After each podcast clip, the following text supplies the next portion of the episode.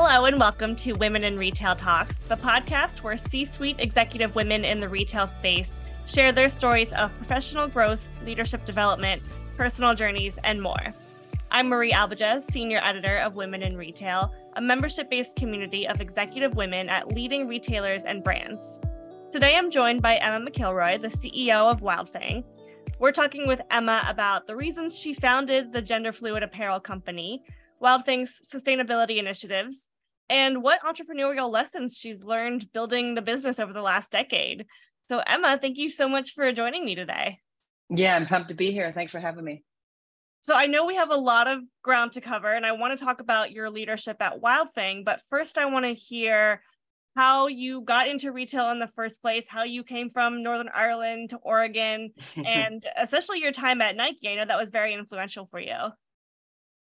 Yeah, I'm born and bred in Belfast in Northern Ireland. Um, you can probably hear it in my accent. Uh, I went to university in England and then I headed actually into investment banking. So I did that for the first part of my career. Um, and I was not becoming a very nice person. Um, and so I wanted to get back to what I loved. Uh, and I didn't see myself doing that for the rest of my life. So I looked around the bank and I found this. Um, this group of people who worked on uh, sport and sports sponsorship, uh, sponsorship of the Premier League, and you know I'm sports obsessed, so that that was uh, an area that I wanted to see if I could get into. I got into that team.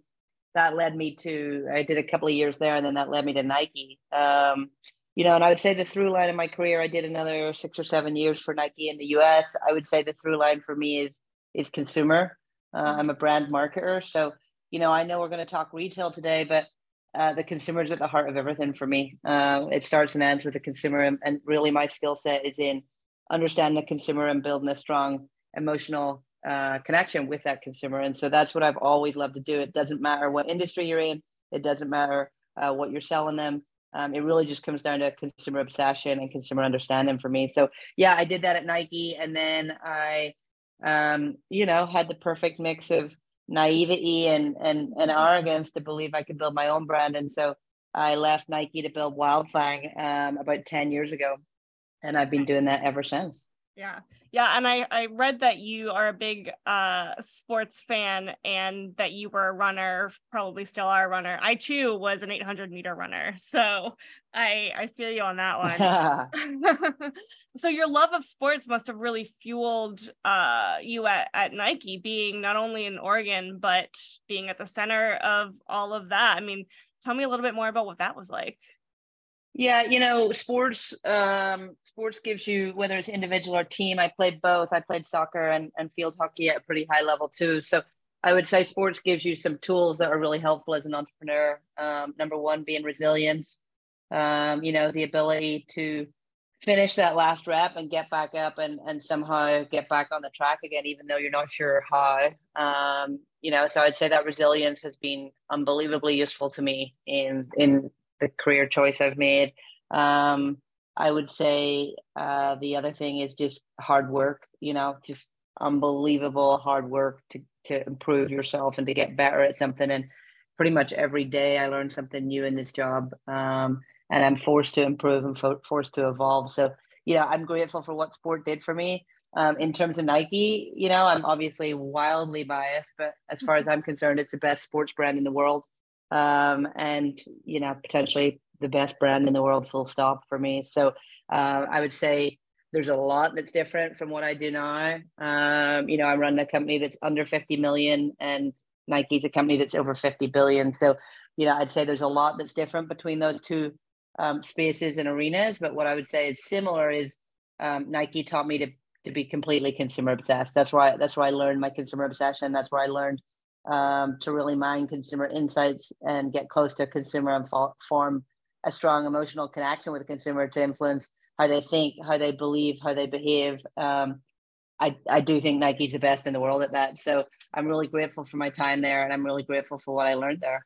Yeah, that's great. So tell me about how your consumer obsession led to Wildfang. Like what was the the problem there that you were trying to solve? Yeah, so it all started uh, one day I was in the in an Urban Outfitters in Portland, and I was looking for a really great graphic tee, something kind of bold and edgy, and and, and that made a statement. And um, my my best friend was looking for a blazer, a really great blazer, and we wandered through the women's section. It was pretty depressing, um, and uh, you know nothing was well made. The blazers kind of had fake pockets and fake buttons and poor tailoring. Um, and then all the all the t-shirts were pretty weak and pretty soft, you know, which which is fine. I think that can be part of an assortment, but um, yeah, I was just missing missing a backbone, missing attitude. And then we wandered into the men's department, and suddenly that was where all the great blazers were and all the great graphic tees were. And so, from my perspective, that was just a really interesting um, revelation um, as to why we would restrict a great silhouette based on gender um, mm. that that didn't make sense to me you know? I understood why fit might be different or size might be different but it, it felt very strange that we would restrict uh, an entire group of humans from a great silhouette. And so you know that was where Wildfang was born and and we did over a year's worth of consumer insight work. We did it in our nights and weekends because you know as you've established we, we had a full-time job at nike. So uh, we did it in nights and weekends and what we discovered was you know, a lot of a lot of women like us were missing something from the retail space. Um, they didn't feel like they had a home in retail. They felt like there were a lot of places selling things to them and and and pushing things at them, and a lot of people who had big assortments and heavy discounts, but they didn't really feel like there was anyone who who got them um, and and and a place that they could call home. And so when we created Wildfang, that's what we wanted to solve for. You know, with that consumer insight work, we wanted to offer up the silhouettes that they felt they were missing, these, you know, more menswear inspired units and styles. And then we wanted to do it in an attitude that, you know, connected with them and they felt inspired by. Um, and we felt like if we could combine those two propositions, we would give them their new retail home. And I think, you know, for a large several hundred thousand uh, humans on this planet, I think that we've done that, you know? Yeah. Yeah, and I've I've heard you say that you you neither like shopping nor you do you like fashion, and it was really about this drive for for self expression for you. Can you talk a little bit more about how that kind of fueled your first couple of years as you're w- working to to build the brand? Yeah, I'm not particularly fashionable. You know, I I can I can uh, I can pull myself off as fashionable because of the tips and tricks that I've learned, but I'm not a big fashionista, um, and and I've never claimed to be. And I've always found a particularly exclusive place, you know, an exclusive club. It's a little bit like, um, you know, high end wine or or high end art. You know, always mm-hmm. felt slightly exclusive, and and and that felt weird and wrong because every single one of us puts stuff on our body every day, and and I think each of us has the permission to feel proud of who we are through how we express ourselves. I think I think that's a, honestly a pretty core and basic human right um, is to be proud of how you show up in the world. And so, uh, yeah, we wanted to kind of break down all that exclusivity. We wanted to mess with all those rules and say, show up exactly how you want to show up. You know, um, and that can change. That can change from morning to night. That can change from day to day. That can change from year to year. You know, where you're at in your own personal growth. But at Wildfang, we say that we love to celebrate your masculine, your feminine, and everything in between. And, and that's true. Um, whatever box society has created for you, or your family has created for you, or you know your workplace has created for you, we we like to smash that box and uh, give you the tools to show up anywhere you want on the gender expression spectrum. Yeah. Well, and how does that work when it comes to production and textiles i mean you're right there there are these boxes that clothes fit in typically with the smaller pockets and the buttons and all of that. So what were there challenges to kind of saying you know to hell with these these clothes that have to fit in a certain gender box? Um and and how was that received yeah, I mean, we we obsess. So if if you spend any time in fast fashion, one of the reasons why it's so fast is is very rarely does fast fashion fit on anyone. They don't do any uh, fit testing. Um, at Wildfang, we have between three and four rounds of fit testing on every single garment that goes on the website. Um, and so what we do with that is we fit it on a wide range of body types, uh, what we call fit models.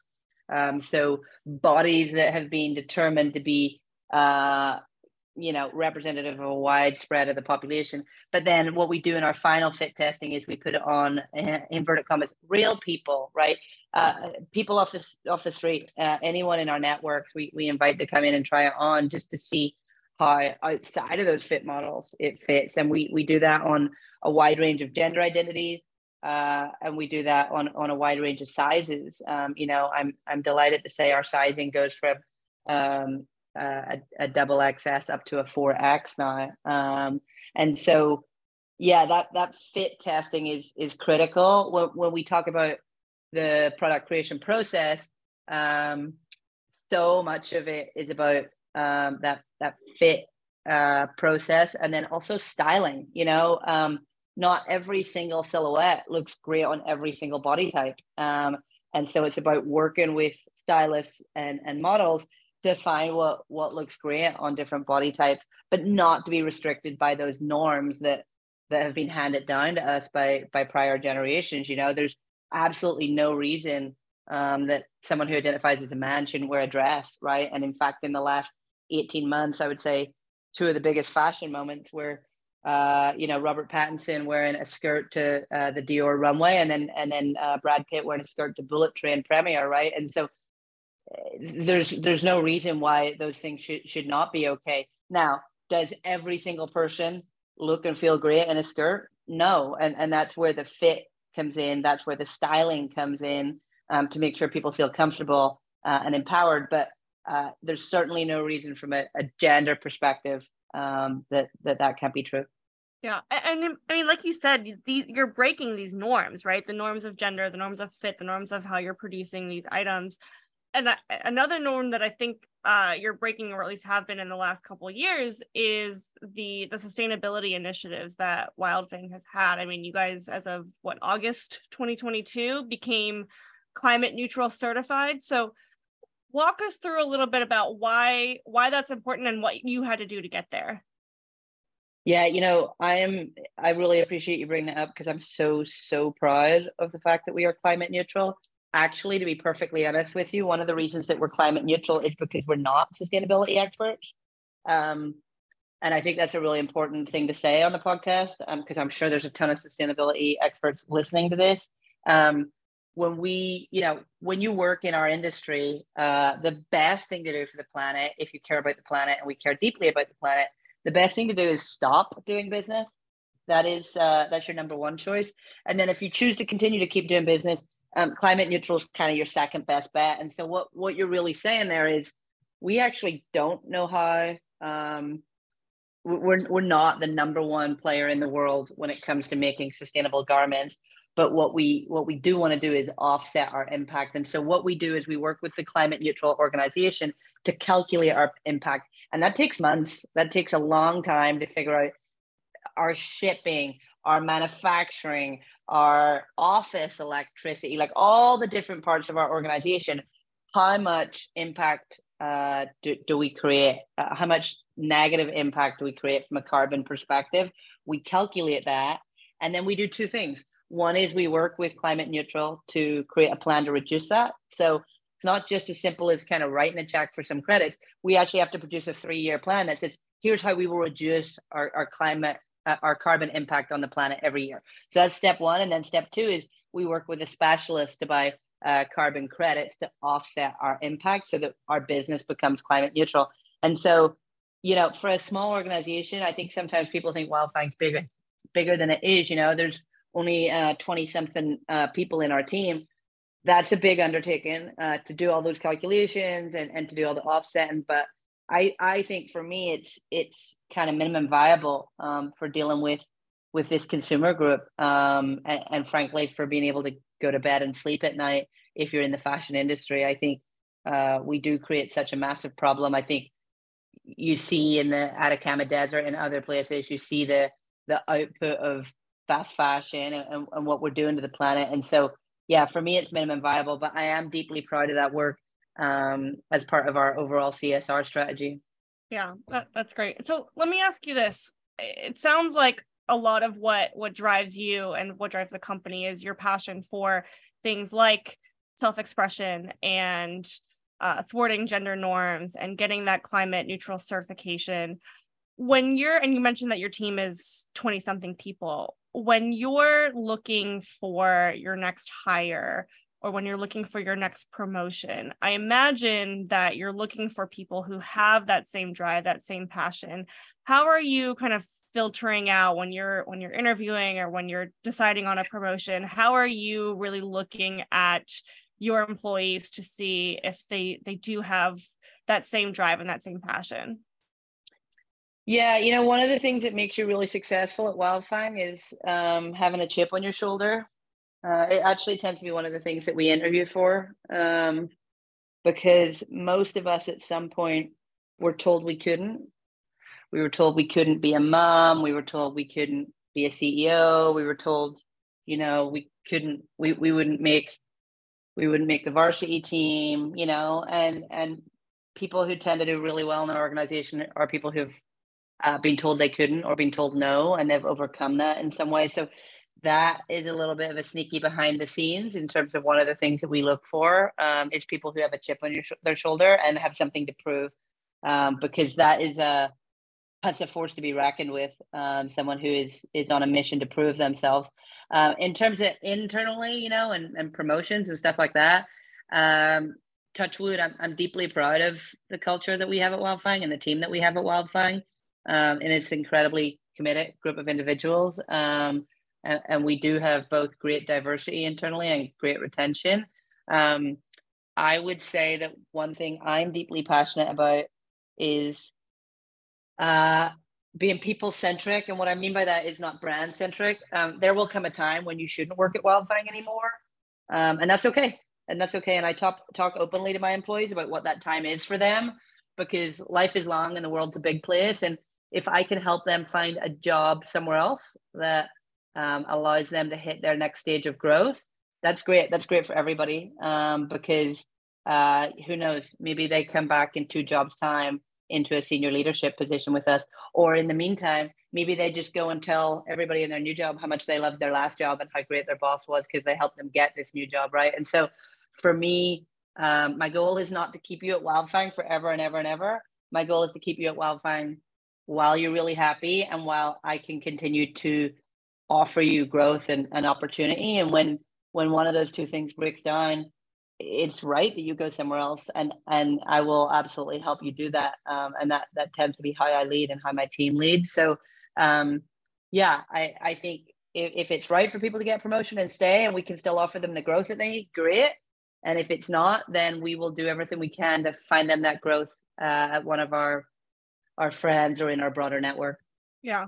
Yeah that's so refreshing. I mean you know we we talk all the time about how businesses and companies are always saying that your your job is like your family the company is your family but you know eh, the, they aren't the same thing. A family can't fire you at will like a, a company can. So having a leader that is transparent about you know this isn't this isn't personal either way. And here i am as a leader telling you that i completely understand that this job is not your entire life and that there will be other jobs in the future it's probably something that your the people reporting to you are seeing and then mirroring themselves to to their reports. Um, so i'm really glad to hear you say that. Yeah i mean i think um, I, I, I continue to find myself surprised by people who leave our company. And and i will tell you if you survive in startup you usually go on to even bigger and better things somewhere else. So Wildfang is usually a stepping stone rather than an ending for you. Um, and so that both gives me joy and it also, frankly, you know, opens up opens up future opportunities for for our business. If you go on to a big job at an agency or a big job at um, another company you know that may spur a partnership or an improved service rate right? But um, yeah you you can't keep anyone anywhere that they don't want to be you know uh, certainly not for very long. So uh, we do try to be people centric in the way that we come at that. Yeah. And, speaking of, do you do you still consider Wildfang a startup? Like, at what point does it switch in your brain? Uh, you know, startup for me is not about it's not about time. It's not about how long you do it. You know, we're we're ten years in. However, I will say COVID kind of ripped two years away from us in terms of our our plans. But you know, for me, startup equals uh, rate of growth. We do have a high rate of growth um, it equals um, instability, I'm going to call it, which is maybe a negative word, but just pace of change, um, level of change in the business model, level of change in the team, level of change in, in process and operations, you know, and I think uh, we're still in the stage where there's a pretty high rate of change.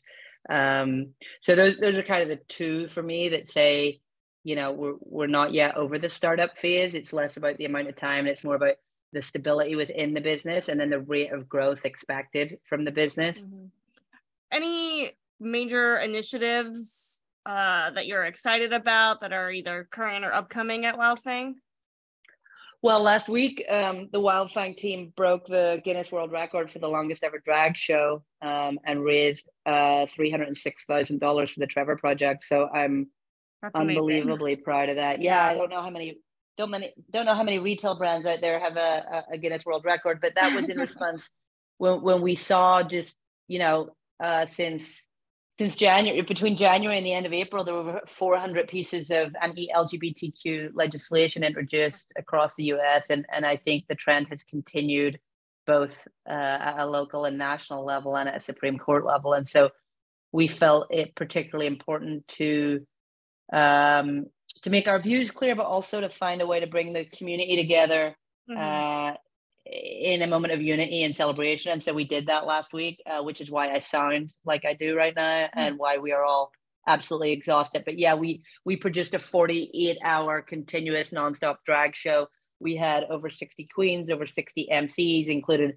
Cheryl Strayed and Fred Armisen and Portugal the Man and Stacy London and just tons of other amazing folks involved. Um, and yeah, we raised uh, three hundred six thousand dollars for the Trevor Project, which will which will go into the amazing work that they do for queer youth. So pretty proud of that, um, and and hope that hope that the you know the ripple effects of of that continue to spread positivity throughout our community. And then um, you know we have our uh, fall campaign coming up that launches in early August. We'll be launching a three new silhouettes of button ups, which we believe are pretty uh, innovative in the industry.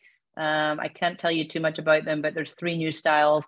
Button ups are our biggest franchise. It's a huge part of our revenue, and we have three entirely new styles that we're launching, and we are also launching them with um, a familiar face um, in our in our new campaign. So that'll be a lot of fun, and that comes out in yeah, that comes out in two weeks. Um, and someone I've wanted to work with for a little while. She is um, a, ph- a, a, phenomenal comedian um, and very, uh, very much a rising star in comedy. So pretty excited to work with her. And then um, this week, actually tomorrow, uh, we launch um, on July 18th. We launch our uh, collaboration with TOGETHXR. TOGETHXR is a sports media company um, founded by uh, Chloe Kim and Alex Morgan, Sue Bird. Um, and so uh, we have a uh, football jersey that we are launching together, which we're really excited about. We think it's the perfect intersection between sport and fashion. And we think this summer is a great time to be wearing that silhouette. So, um, yeah, you're going to see a lot of fun stuff over the next two to four weeks um, around that jersey. So, yeah, some fun partnerships, some dope events, um, and then a new campaign with some amazing new styles. Yeah, you know, I was gonna say back to the drag show. I mean, this is a perfect example of a brand that's that's not just you know putting a rainbow flag on their social media and putting out a tagline for Pride Month. Like this is you and the brand actually um, living out the values and including your audience and your your shoppers and your consumers in that. So uh, I'm really glad that you you mentioned that, and we'll we'll put a link to it in the show notes as well. Yeah, I appreciate you saying that. I think we're coming into a truly fascinating time um, as retail leaders. Uh, I don't, I think it's been a long time since we've been faced with anything like this, um, where, you know, there's a clear commercial opportunity to be made. And I think, uh, I think folks have focused on that for a while um, with the LGBTQ community and with Pride. Um, but, you know, we're seeing a, an immense fracture um, and a lot of divisiveness, and and that is affecting bottom line, and that is affecting um, profits. Um, and so it's going to be really interesting to see how public companies and and larger companies react to that. Um, from my perspective, I'm really clear on where where we stand, and we'll always stand for uh, the queer community and for a more inclusive world and a more diverse world. But I do think, given what's happened with some of the the big players in the last few months, I think it's going to be really, really interesting to see how that plays out. Yeah, and it's so good to know that like that's you you are steadfast in that your values are these and they will never change. So I think that is a great place to end. I have a million more questions, but I know we're out of time. Uh, I'm really excited to see some of the initiatives that you mentioned uh, this year and next for Wildfang. Uh, and I really enjoyed our conversation, Emma. Thank you so much. Yeah, thanks for having me.